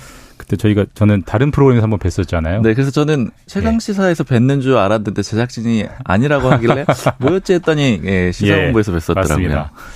오늘은 이제 김영란법 얘기를 좀 해볼 텐데 네. 개인적으로는 김영란 전 대법관은 이 법 때문에 아마 우리나라에서 가장 유명한 대법관이 아닐까 싶긴 해요. 그렇죠. 가장 유명한 판사 출신이라고 그리고 김영란법이 네. 계속 바뀌다 보니까 네. 이, 게 계속 뉴스에 오르는 거예요. 이번에 또 바뀌었잖아요. 그렇죠. 어떻게 바뀌었습니까?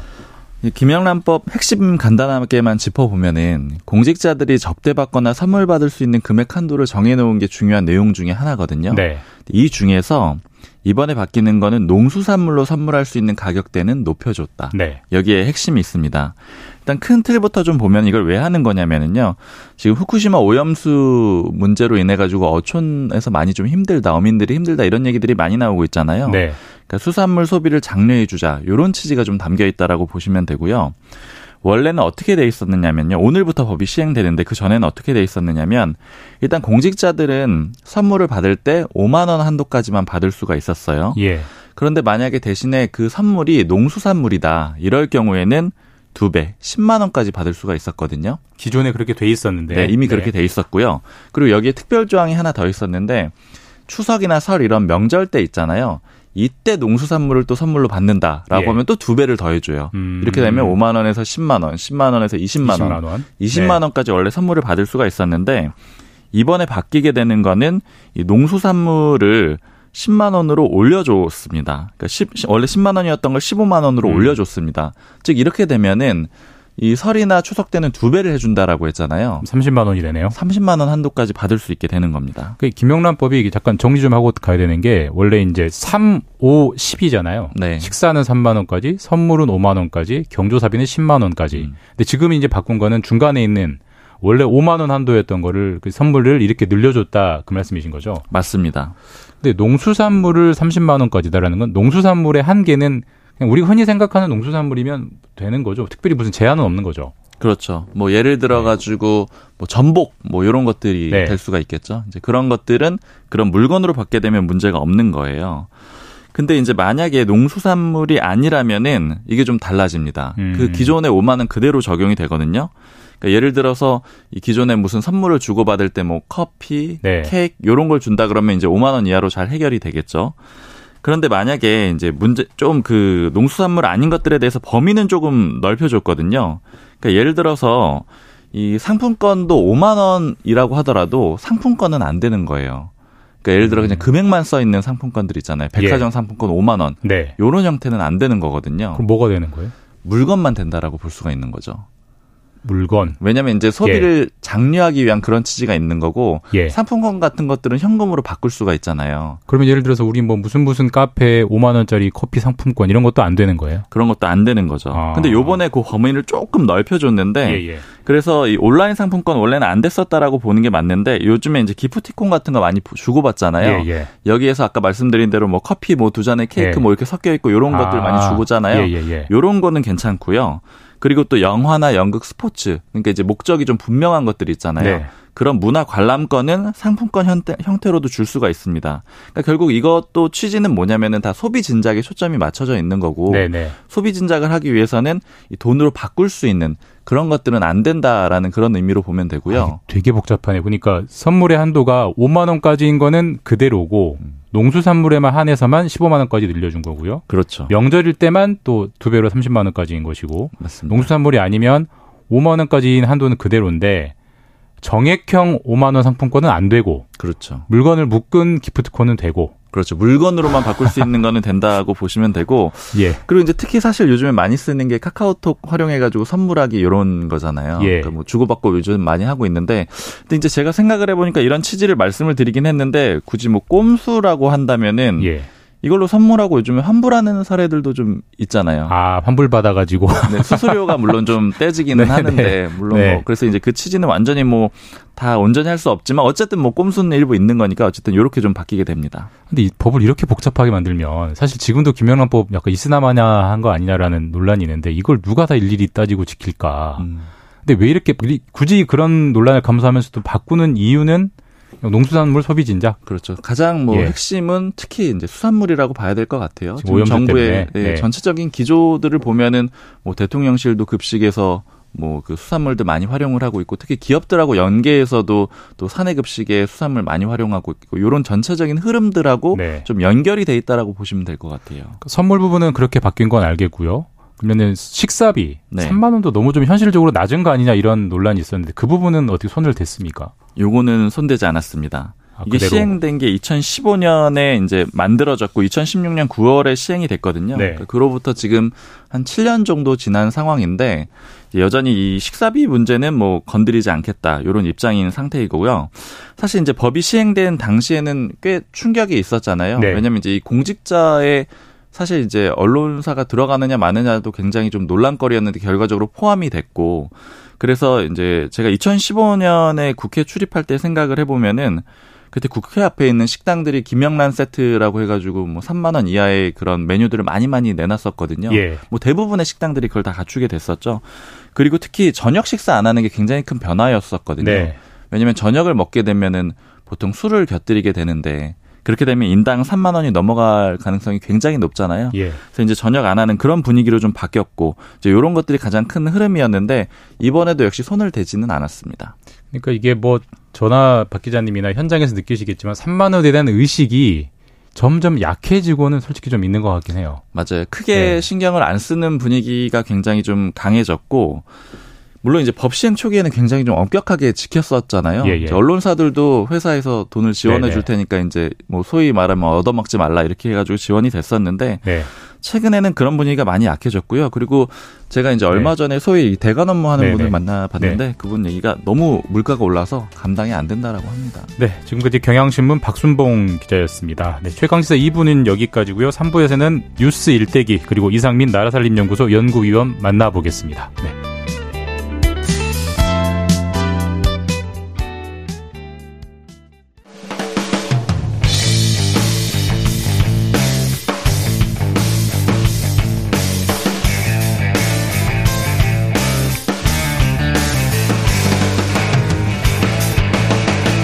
최경영의 최강 시사.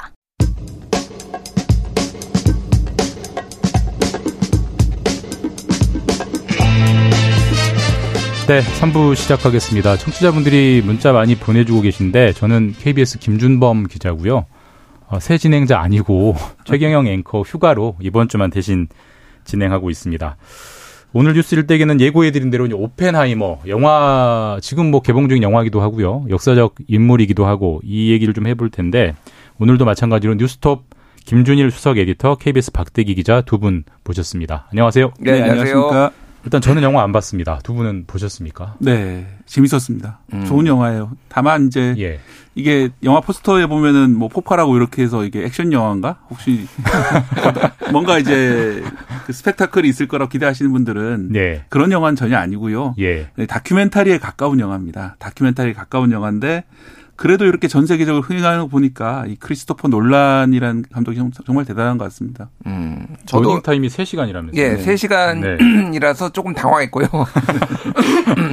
약 간 중간에 지루하다 뭐 이런 평가도 있어요, 사실. 근데 이게 워낙 이제 스펙타클한 오펜하이머란 인물의 인생 자체가 스펙타클하고 그 시대 상황이 너무 스펙타클한 거죠. 그러니까 원자 폭탄을 개발하기 위해서 미국의 뭐 이를테면 어벤져스가 모인 과학자 어벤져스들이 쫙 모여가지고 이제 어 나치즘에 대항하기 위해서 독일보다 먼저 개발해야 되는 어떤 그런 임무를 띠고 뭐 이런 story line이 전체적으로 긴장감이 있고 여기 로스앨러모스라는 마을에 이제 다 마을을 만들어 가지고 거기다 모이거든요. 저는 이제 가봤어요 거기를 그 로스앨러모스. 마을이 무슨 마을입니까? 그냥 뉴멕시코에 있는 황무지였는데 네. 이 과학자들을 통제하기 위해서 거기다 마을을 만들어 버립니다. 아, 보안을 위해서 보안을 위해서. 핵폭탄을 개발하는데 참여하는 마- 예, 예. 과학자들을 과학자 예. 그래서 네. 새로 마을을 만드는데 그게 이제 그 마을이 아직도 남아 있고요. 네. 그 근처에 이제 뭐 핵폭탄 실험한 곳도 있고 화이트 샌즈 이제 어, 뭐 국립공원도 있는데 다 가봤거든요. 그러니까 어 옛날 생각도 많이 나고 좀 그랬습니다. 예. 거기서 지금도 핵무기 연구를 하고 있습니다. 맞아요. 로스앨러모스에서. 예. 아, 근데 뭐 놀란 감독이 뭐 보통 분이 아니기 때문에 네. 이 오펜하이머라는 인물을 논쟁적 인물을 왜 지금 이 시점에 다뤄서 영화화했을까? 두 분은 어떻게 보셨습니까? 그거는 이제 오펜하이머 예. 감독이 스스로 인터뷰를 한, 해서 밝힌 바가 있는데 그때 오펜하이머 시대가 이제 핵폭탄을 만드느냐 마느냐 어떻게 뭐 누가 먼저 만드느냐 이런 게 논란이 됐던 시대라면은 지금 시대의 핵폭탄이라고 할 만한 것이 있습니다. 뭐냐면 바로 인공지능이거든요. AI. 예, 네. AI를 미국과 중국이 엄청난 경쟁을, 경쟁을 벌이고 있고요. 서로 더 나은 AI를 만들기 위해서 그리고 AI가 어느 순간에 뭐 지적 능력을 가진 인간과 비슷한 그런 능력을 가지거나 자의식을 가지거나 그런 순간이 멀지 않았다 이런 그 추정도 나오고 있는 상황인데 그런 이제 기술을 개발할 때 과학자들이 과연 기술 개발 외에 어 이런 그 파급 효과에 대해 좀 생각해 봐야 되는 게 아니냐. 음. 이런 메시지를 예, 감독이 담으려고 했다. 이런 인터뷰를 한 적이 있거든요. 그래서 이제 뭐 그런 차원도 있겠습니다만 저는 이제 좀 또 다른 것도 봤는데 이게 지금 미국 이게 미국 영화잖아요. 예. 미국 같은 경우는 트럼프 주의자들이 상당히 많잖아요. 예. 보면은 뭐 상대방을 뭐 중국 간첩이다 음. 이렇게 또 극단적으로 몰아가는 그런 어떤 정치적인 어 파퓰리즘이라고 해야 되나요? 정치적인 극단주의, 메카시즘? 예, 예, 메카시즘 이런 음. 것들이 나오고 있는데 그런 메카시즘에 희생된 대표적인 인물이 미국 역사에서 이 바로 이 오펜하이머입니다. 아, 그런가요? 네, 네. 그렇기 때문에 이 사건을 지금 소환한 것은 그런 어떤 시대적인 배경이 있는 것이 아니냐 하는 게 저희 생각입니다. 에디트는 어떻게 보셨습니까? 예, 어, 굉장히 많은 인물이 나와요. 사실 그래서 만약에 이 영화를 보시고 싶은 분은 어차피 이게 이제 전기 영화에 가깝기 때문에 네. 다 알려져 있거든요. 네. 그러니까 한번 유튜브에서 등장인물 정리한 거 한번 보시고 가면 좋은데, 어, 그뭐 박대 기자 얘기한 거에 전체적으로 동의를 하고 이게 이제 사람에 대한 평가가 시대가 변하면은 어떻게 이제 변할 수가 있는가. 이를테면은 오펜하이머가 실제 공산주의자들하고 교류가 있었고 본인이 공산주의자에 혹했고 그리고 네. 동생은 공산주의자였고 네. 근데 1900 이제 20년대 30년대 이때는 미국에서도 이제 소위 말해서 이제 볼셰비키 혁명이 이제 1917년에 러시아에서 있으면서 굉장히 공산주의라는 게 좀 유행처럼 번졌거든요. 네. 근데 이거를 이제 어 이그 그 시대의 잣대로 그리고 그러니까 당그 시간이 지난 후에 잣대로 이제 평가할 수가 있느냐 이게 굉장히 나중에 이제 발목을 잡아가지고 오펜하이머가 보안 등급을 이제 어, 취소하는데 결정적인 계기가 됐거든요. 예. 그러니까 여러 가지 이제 생각할 거리를 많이 던져준다. 뭐 뒤에도 얘기하겠지만 지금 한국적 현실 뭐 이런 것들 재평가에 대한 어떤 기준 뭐 이런 것들이 조금 많이 생각해볼 거리를 던져주는 것 같아요. 네. 근데 오펜하이머는 핵폭탄을 개발해서 네. 2차 대전 미국 승전에 결정적으로 미국의 국익에 기여한 인물인데 네. 왜 메카시즘에 몰린 겁니까? 네, 그런 인물조차도 예. 뭔가 작은 결점을 잡아가지고 뭐 이게 결국은 그 너희 네가 이제 예를 들어서 공산주의자들하고 친했기 때문에 아, 네. 뭔가 정보를 넘기거나 이렇게 하- 하거나 아니면 정보 넘기는 사람들을 봐준 게 아니냐 이런 의혹들이 있었던 것이죠. 아, 말씀해 주신 것처럼 사실은 이제 1930년대 또 40년대 2차 대전을 치르면서는 어, 미국과 소련이 동맹국이었기 때문에 네. 뭐 당시에는 사실 같이 어깨를 걸고 나치랑 싸우, 싸우는 게 중요했던 그런 시점인데 그런 시대가 가고 이제 반공주의 어떤 광풍 시대가 오니까 뭐 정반대로 이제 공격이 들어왔던 거죠. 그럼 좀때 아닌 이념 논쟁에 대한 좀 우회적인 뭐 비판 아니냐 뭐 이런 네, 지금 미국에서 네. 벌어지고 있는 모습들 트럼프는 사실 다음 대통령이 될 수도 있는 사람이잖아요. 예. 뭐 그런 것들에 대한 어떤 우회적인 경고가 아닐까 이런 생각이 들었습니다. 그 오펜하이머는 사실 뭐 시대를 바꾼 과학자 이렇게 평가할 수도 있을 것 같은데 아까 박 기자님 네. AI 비유도 들어주셨는데 네. 그런 인물에 대한 어떤 어떤 또 다른 측면의 고찰 이런 건 없었습니까 영화에? 음. 예. 어떤 다시 죄송합니다. 그러니까 이게 이 사람이 예, 어떻게 보면. 시대를 바꾼 굉장히 어떤 논- 그 상징적인 인물이잖아요. 예, 예, 근데 예. 그 사람을 굉장히 좀 여러 가지 다층적으로 다뤘을 것 같아요. 무려 3시간이라면. 그렇죠. 러니까 예, 예. 그런 어떤 메카시즘 측면 말고 음. 다른 측면에서 좀, 되- 좀 짚어볼 만한 영화의 포인트들은 그러니까 예. 제가 이제 흥미롭게 봤던 거는 저도 이제 대략적으로는 알고 있었는데 이제 디테일들이 굉장히 많았어요. 여기에 이제 참여하는 과학자들이 굉장히 많습니다. 그러니까 음. 그 사람들이 다 실존하는 인물들을 다 연기를 한 거고 아인슈타인도 나오겠죠. 아인슈타인도 나오는데 맨하탄 프로젝트에는 참여를 안 하죠. 예, 예, 아인슈타인 같은 경우에. 그런데 어쨌든 굉장히 이런 어 사람들이 나오는데 이들의 어떤 인간적인 모습이나 뭐 이런 음. 것들이 되게 좀 인상적이어서 무슨 얘기냐면은 어, 갈등과 반목이 지속돼요. 이 과학계에서도 사람들끼리 시기와 질투 그리고 음. 본인만 아는 이기적인 사람 그리고 항상 따뜻하게 예, 뭐 해주는 사람 뭐 소위 말해서 통수 치는 뒤통수 치는 사람 예. 뭐 이런 사람들끼리 다 이게 나 어울려서 이제 이게 막 나왔거든요. 이제 예를 들면은 비중이 높지는 않은데 리차드 파인만도 나옵니다. 굉장히 유명한 어, 이제. 과학자잖아요. 거기에서는 그냥 세상 어 뭐라고 해야 될까요? 천진난만 천진난만. 그리고 이게 군인들한테 이제 통제를 받고 있는데 그 규율에 절대 안, 안 따르는 사람 이렇게 이제 약간 괴짜처럼 나오는데 이게 그 실제적으로 거기에 과학자들이 이제 통제된 상황에서 있으니까 얼마나 스트레스 받겠어요. 네. 근데 리차드 파인만 같은 사람이 웃겨주고 그러니까 그런 스트레스와 압력을 좀 해소하는 뭐 이런 음. 역할을 한다든지 그래서 누구 한 명도 다 버릴 사람이 없이 여러 가지 인간 삼라만상 과학자들이 다 쓸모가 있더라. 예. 뭐 이런 굉장히 좀, 좀 흥미로웠던 그런 부분이 있었어요. 예. 박대 기자님 일종의 과학 도시니까 네. 실제로 그래요? 분위기가 어, 실제로 이 영화에서 드러나는 모습을 보면은 예. 이게 혼자 개발하는 게 아니거든요. 근데 현대 과학이나 기술은 혼자서 개발할 수가 없습니다. 예. 집단으로 개발하는 것이고 예, 그렇기 때문에 과학자 커뮤니티에서 여론이라든지 그다음에 이제 그 과학자 커뮤니티를 얼- 얼마나 건전하게 유지할 수 있느냐. 이 중간에 보면 핵무기를 개발하는 학자들이 모여서 우리가 하는 게 과연 올바른가에 대해서 계속 논쟁을 벌이거든요. 네. 이 무기를 만드는 것이 옳으냐 아니냐. 이거는 왜 제대로 그냥 시키는 일만 하면 되지 왜 논쟁을 하고 있느냐에 대해서 의문을 가질 수가 있는데 되게 중요한 부분입니다. 그런 음. 실제로 있었던 얘기기도 하고 예. 지금도 중요한 것이죠. 예. 예를 들어 AI를 개발할 때 우리가 어떤 식으로 AI를 개발해야 되는지에 대해서 그 어떤 과학자 커뮤니티에서 나름대로 걸러지고 대화 토론이 있는 그런 문화가 돼야 됩니다. 네. 뭐 저희도 이제 뭐 회사에 다니고 있지만 언론사 같은 경우에도 그런 것들이 사라지게 되면 상당히 문제가 된다는 얘기를 많이 하잖아요. 예, 예. 그 박 기자님 계속 이제 AI에 비견해 볼 수 있다고 말씀하시는데 네. 이 영화가 시사하는 바가 지금 네. AI 개발 경쟁 엄청나잖아요. 네. 지금 상황에서 말해주는 바가 좀 있을까요? 그러니까 마찬가지인 것 같아요. 예를 들어서 중국 같은 경우는 어떤 인권이라든지 개인정보 보호 없이 AI를 개발하고 있으니까 저들이 우리보다 훨씬 더 먼저 강력한 AI를 개발하면 어떻게 될까 하는 것들이 서방 진영의 걱정이거든요. 예. 그러면서 서로 이제 선을 넘어서 계속해서 경쟁을 하는 거죠 끝까지. 어, 그러면 과연 그 결과가 어떤 게 만들어질지에 대해서 음. 좀, 좀 두려움을 가지고 있는 사람들이 실제로도 많이 있습니다. 학자들 가운데. 그러니까 과학자들도 그런 걸좀 성찰하면서 참여를 해야 된다. 어, 지금도 성찰하고 있는데 예, 예. 그런 것들이 좀 더 진작돼야 되지 않겠느냐 그런 예. 메시지가 있다고 보고요. 어, 그 다음에 이제 아까 제가 이거에 미국에서의 어떤 트럼프주의 이런 그 걱정에 대한 영화라고 말씀드렸는데 사실은 SNS를 통해서 뭐 역사에 대한 선동이 자꾸 일어나고 예. 뭐 과거 역사에 대한 수정이 계속 일어나면서 어떤 정치적 파당주의, 당파주의가 되게 강해진 현상은 미국만 있는 게 아니라 우리나라에도 예. 훨씬 더 심한 면이 있거든요. 그래서 제가 이번 영화에 대한 반응 중에서 제일 재밌었던 것은 제가 직접 목격한 것은 아니고 이제 SNS에 올라온 걸 봤는데요. 네. 이 영화를 보신 분들 중에서 일부가 화장실에 가서 아 이거 빨갱이 영화 아니냐 이 영화 무슨 영화? 빨갱이 영화 아. 아니냐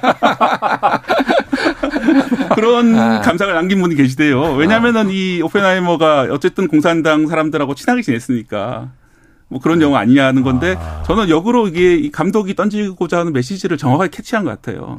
우리가 이 사람을 어떻게 재단할 수 있느냐 여기에 예. 대해서 그렇게 쉽게 재단하지 마라. 그 메시지를 하고 싶었던 것 같습니다. 크리스토퍼 놀란 감독마저 빨갱이. 근데 에디터님께 이거 한번 여쭤볼게요. 예, 예. 사실 뭐 오펜하이머는 원자폭탄의 아버지로 워낙 유명하니까 음. 이분이 후대에 미친 영향, 뭐 공도 있고 과도 음. 있을 거고요. 영향은 뭘까요?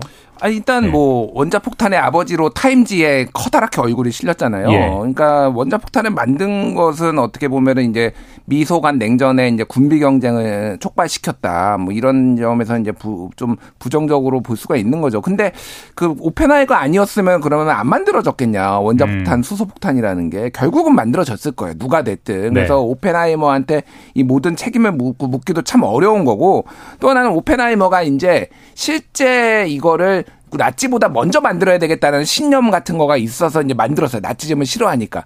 근데 이게 이제 일본에 두 번 떨어지고 한 20만 명 죽고 이런 걸 보면서 굉장히 회의적으로 바뀌어요. 음. 특히 수소폭탄을 만드는 거. 수소폭탄은 이제 원자폭탄보다 뭐 최소 10배에서 100배 정도 강한 거. 그거는 이제 에드워드 텔러라는 실제 물리학자가 여기 이제 배- 배경으로 나오는데 이 에드워드 텔러가 저는 이 영화에서 굉장히 주목해 봐야 돼요. 그러니까 에드워드 텔러의 증언이 결정적이에요. 그래서 음. 오펜하이머가 이제 이거 보안 인가와 관련해서 청문회 같은 게 열리는데 여기에서 에드워드 텔러가 나와가지고 굉장히 부정적으로 얘기를 합니다. 근데 사실 오펜하이머는 굉장히 여기 에드워드 텔러를 조금 존중해 줬거든요. 네. 혼자 그러니까 난 수소폭탄 만들어야 돼 약간 외골수처럼 얘기를 하는데 너 하고 싶은 거 다 해봐. 막 이런 식으로 배려까지 해줬는데 아까 얘기했듯이 통수 치는 약간 뒤통수 치는 이런 음, 약간 mad scientist 같이 나와요. 그래서 이제 여러 가지 이제 시사하는 바가 많은 거죠. 그러니까 사실 이, 이 회의하는, 회의하는 과학자, 이게 정말로 필요하구나, 이 사회에서는. 그 뭔가를 성취를 하려는 것도 있지만 이 어떤 기술의 부작용에 대해서도 고려를 하는 이런 과학자들이 좀 필요하지 않나, 이런 것들이 음. 이 영화의 교훈이 아닌가 그렇게 생각이 듭니다. 예. 청취자 김재영 님이 문자 보내주셨는데 놀란 감독은 이 영화를 통해 과학자들의 욕망에 대해서도 말하고 싶었던 것 같습니다. 네. 두 분과 뭐 비슷하게 그런 면도 네. 있습니다. 왜냐하면 이게 사실 참여한 물리학자들 중에서는 진짜 이렇게 작동하는지 알아보기 위해서 하셨던 분도 분명히 있는 거거든요. 왜냐하면 새로운 걸 보면은 거기 뛰어들고 싶어하는 게뭐 각자뿐만 아니라 인간의 욕망이기 때문에 하지만 그 뒷감당은 해야 된다는 얘기죠. 지금까지 관객 수가 240만이더라고요. 음, 네. 앞으로 보실 분들이 더 많을 텐데 저도 아직 안 봤고 네. 영화 보실 분들에게 스폰하지 마시고요. 음. 이건 좀 염두에 두고 보시라 팁을 좀 주신다면 얇게 두 분 다. 저는 이 얘기를 예. 하고 싶어요. 이게 공교롭게도 작년 12월 15일에 오펜하이머의 보안 접근 권한 취소를 68년 만에 철회를 했습니다. 네. 그러니까 이게 잘못됐다. 당시에 있었던 어떤 그 위원회가 규정도 위반했고 오펜하이머는 애국자다. 충성심과 애국자를 확인했다라고 사과하고 그 음. 그 조치를 되돌렸거든요. 그러니까 역사에 대한 어떤 어떤 재평가가 음. 다시 이루어진 거죠. 그러니까 저는 이게 국내 문제에서도 최근에 이를테 홍범도 장군 뭐 재평가 논란이 있잖아요. 그러니까 네. 우리가 사실은 홍범도 장군이 역사 속에 잊혀졌다가 2020년에 유해를 네 모셔오고 뭐 이런 과정이 있는데 네네. 이게 이런 식으로 한 쉽게 재평가를 하는 게 맞는가? 음. 그리고 그거에는 조심해야 되고 이분의 어떤 맥락들 이런 것들을 봐야 되지 않나? 저는 그게 좀 가장 큰 네. 교훈 같아요. 박 기자님은 짧게. 네, 이게 예. 보면은 오펜하이머를 무조건 영웅시하는 것은 아니고 뭐 그 사람이 장점과 단점, 한계 이런 것들을 명확하게 보여주거든요. 네네. 그래서 이제 아 내가 영웅을 만나러 가야 된다 이런 생각이 아니라 어떤 한 사람의 인간을 음. 만나러 간다 이렇게 생각하시면 좋을 것 같습니다. 네 여기까지 듣겠습니다. 뉴스톱 김준일 수석 에디터 그리고 KBS 박대기 기자와 말씀 나눴습니다. 최강 시사 지금 듣고 계신 시각은 8시 44분 지나고 있습니다.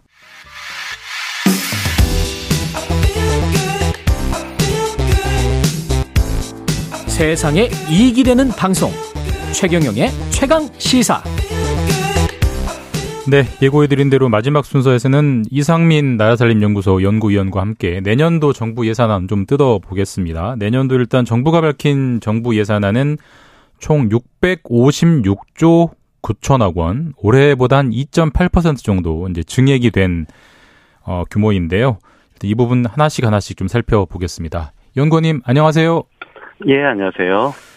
일단 어제 저도 이 방송 준비하면서 기사랑 보고 보도 자료까지는 봤는데 이게 예, 예. 산안 세부 내용은 저는 못 봤거든요. 혹시 연구위원님은 보셨습니까? 아, 그건 볼 수가 없는 게 정상인 거고요. 예. 그래서 사실 그 많은 언론들이 조금 오해를 하고 있는 게 있는데요. 그러니까 내일 어제 예산안이 발표됐다라고 그랬잖아요. 네. 근데 예산안이 발표되지는 아직 않았습니다. 그러니까 대한민국 헌법에 따라서 국회 예산안이 제출되는 것은 9월 3일이거든요. 예. 그래서 어제는 예산이 발, 예산안이 발표된 것이 아니라 국무회의를 통과한 거고요. 네. 국무회의를 통과한 것에 대해서 정부 홍보 자료만 나온 겁니다. 예산안은 음. 아직 아무도 못 봤고요. 근데 저는 이게 사실 사실 좀 문제가 있다고 보는데 예. 그, 전 어제 거의 모든 언론 뭐 일면 톱 기사를 통해서 내년도 예산안에 대해서 설명을 하는 기사가 다 채워졌어요. 예. 어제 오늘 그런데 그 기사를 쓴 기자분들은 물론이고 저를 비롯한 대한민국의 모든 전문가도 내년도 예산안은 아직 못 봤거든요. 네. 아직 국회 제출이 안 됐기 때문에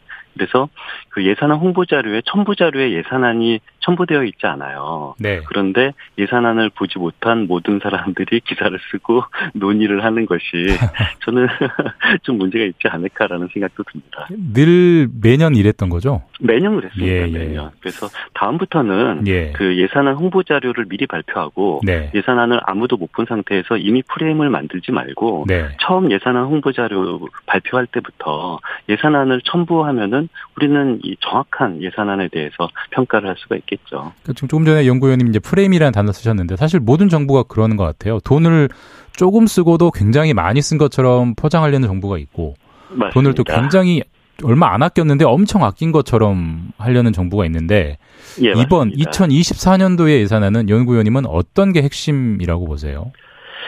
그 2024년 예산안을 보면은 뭐 일단 지출 증가율이 그렇게 많지는 않죠. 예. 뭐 한 2.8% 정도 증가했기 때문에 뭐 이 정부 홍보 자료에 따르면은 뭐 비정상을 정상으로 돌렸다. 라는 말을 씁니다. 근데 음.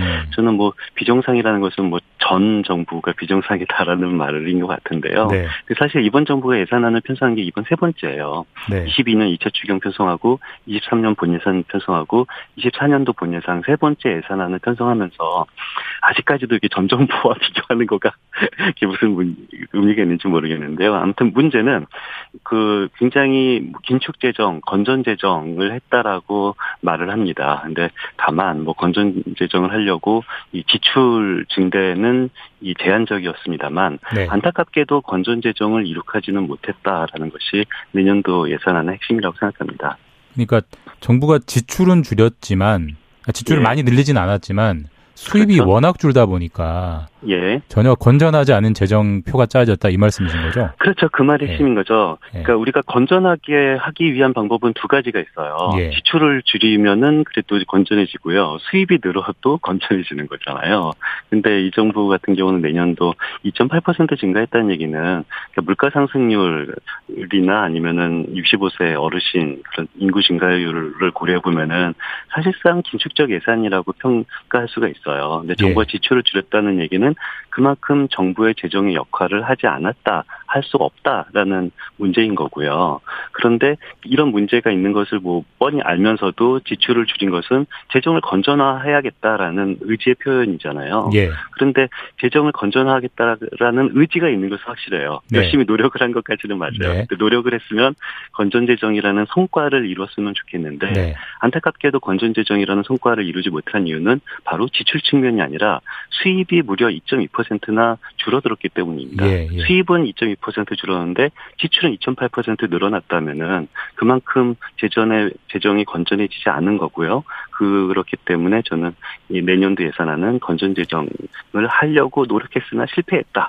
라고 평가합니다. 그러니까 지금 정부는 지속적으로 재정의 건전성을 이제 강조하고 있는데 정말 그렇죠? 그럴 생각이라면 예. 세수를 이렇게 줄여놓으면 어떻게 하느냐 이 말씀이신 거잖아요. 맞습니다. 그러니까 세수가 그럼 네. 왜 줄었나가 네. 핵심인데요. 세수가 줄은 이유는 두 가지가 있죠. 뭐 경제 상황이 안 좋아서 줄은 측면도 있고요. 근데 그것뿐만 아니라 적극적으로 이번 정부는 감세를 했습니다. 예. 뭐 추경호 부총리 같은 경우는 그 작년에 감세했을 때 뭐 법인세율을 내려도 또 기업이 투자 증가하고 기업 이 투자 증가하면은 뭐 내수가 좋아져서 뭐 세수가 줄지 않는다. 라고 그 추경호 부총리는 여러 차례 강조했는데요. 사실 기재부도 추경호 부총리 말에 대해서 반박했죠. 이 법인세를 내리면은 향후 5년 동안 세수가 한 30조 원 정도 준다라고 네. 기재부도 말을 하는 그런 진풍경이 벌어졌었는데요.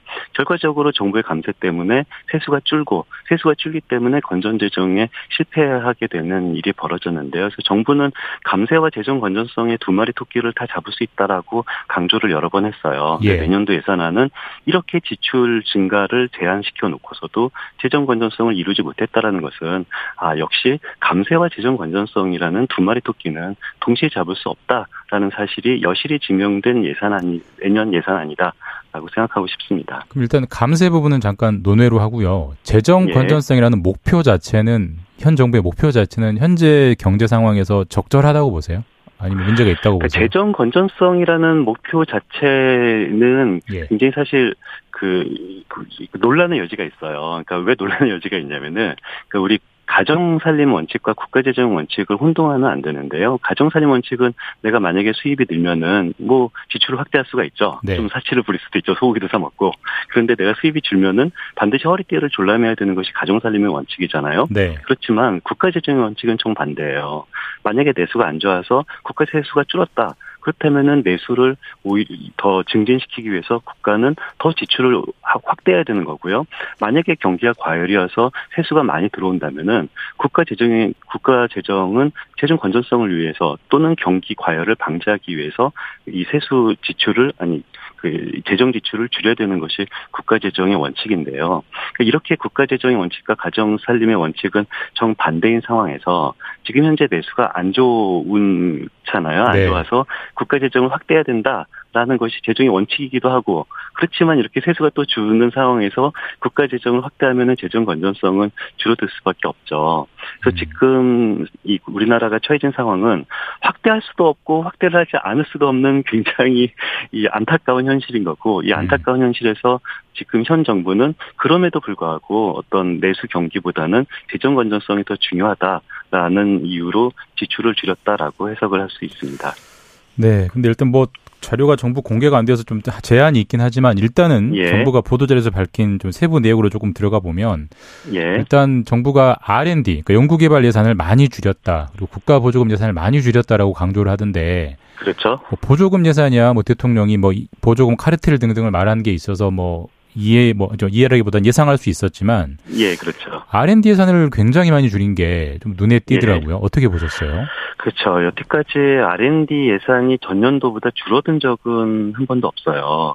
그게 한 31조 원에서 한 26조 원 정도로 한 6% 정도가 삭감이 되는데요. 그러니까 이게 뭐 계속 R&D 예산은 늘어나는 것만으로 여태까지 알고 있다가 예. 이번에 R&D 예산이 줄어들어서 결과적으로 국가 예산에서 R&D가 차지하고 있는 비율 자체가 많이 줄어들었거든요. 네. 원래는 한 5% 정도 됐다가 이번에 R&D 삭감을 통해서 한 4% 정도로 줄었어요. 그러니까 이 국가 예산 대비 R&D가 차지하고 있는 비율은 한 30년 전으로 얘기한 거 수준으로 음. 이 평가가 되는데요. 근데 물론 R&D 사업 중에서도 어떤 사업은 늘어난 사업도 있고 어떤 사업은 줄어든 사업도 있고 네. R&D 사업은 무조건 줄이는 것이 좋다 나쁘다 또는 무조건 늘리는 것이 좋다 나쁘다라고 해석할 수 없고 저는 case by case로 해석을 할 수밖에 없다고 생각을 해요. 네. 그런데 안타깝게도 정부가 뭐 지출 구조 조정을 했다라고 주장은 합니다만 그 지출 구조 조정 내역 그 리스트는 발표하지 않았거든요. 예. 그래서 이 R&D를 줄인 것이 잘 줄였는지 못 줄였는지 평가 자체가 불가능하다라는 상황입니다. 그럼 반대로 정부가 지금 뭐 노인 일자리, 뭐 오염수, 마약 대응 예산 등등을 늘렸다라고 이제 정부가 고른 것들을 밝히고 있는데 예. 어, 그래도 좀 이쪽에 신경 쓴 건 좀 잘했다. 뭐 이렇게 보이는 부분은 없으십니까? 어, 그런 부분은 잘했죠. 그러니까 네. 제가 가장 칭찬해주고 싶은 부분은 네. 이 기초생활보장제도 그 예산을 대폭 확대한 부분은 참 잘했다라는 생각이 들어요. 그러니까 예를 음. 들어서 우리나라 복지제도의 가장 기본은 기초생활보장제도잖아요. 네. 그, 그 기초생활보장제도 중에서 더 근본은 생계급여예요. 예. 생계급여 같은 경우는 기존에는 중위소득의 한 30% 이하가 생계급여 대상자였었는데 내년부터는 30% 아니라 32% 이하라 하더라도 생계급여를 받게 하겠다. 그러니까 즉 생계급여 범을 받을 수 있는 분들 의 범위를 넓히겠다라는 정책이 나왔는데요. 저는 예. 이것은 굉장히 잘한 정책이라고 평가합니다. 네, 마지막으로 연구원님 한 20초 남았는데요. 다음 주에 예. 이제 세부 내역이 발표가 되면 예. 정부가 짜놓은 프레임에서 벗어나서 이걸 예. 좀 꼼꼼히 봐라. 라고 좀 지적 팁을 주신다면 어떤 걸까요? 어 저는 그 나라 살림 연구소에서 매년 그 정부 예산안이 이제 발표가 되면은 감액 사업 리스트 현황과 의미 그리고 음. 증액 사업 리스트 현황과 의미를 발표를 해요. 정부는 지출 구조 조정을 23조 했다고 주장을 하면서 23조 원의 그 세부 내역은 앞으로도 밝히지 않거든요. 예, 이거를 예. 밝히면은 사회적 혼란이 일어난다. 그래서 예. 이거는 검증이 아니라 믿음의 영역이에요. 네네. 네. 정책은 알겠습니다. 믿음의 영역이 아니라 검증의 영역이 되어야 된다고 생각합니다. 네, 지금까지 이상민 연구위원이었습니다. 감사합니다. 예, 감사합니다. 네, 8월 30일 최강 시사 오늘은 여기까지입니다. 내일 아침 7시 20분에 다시 찾아뵙겠습니다. 감사합니다.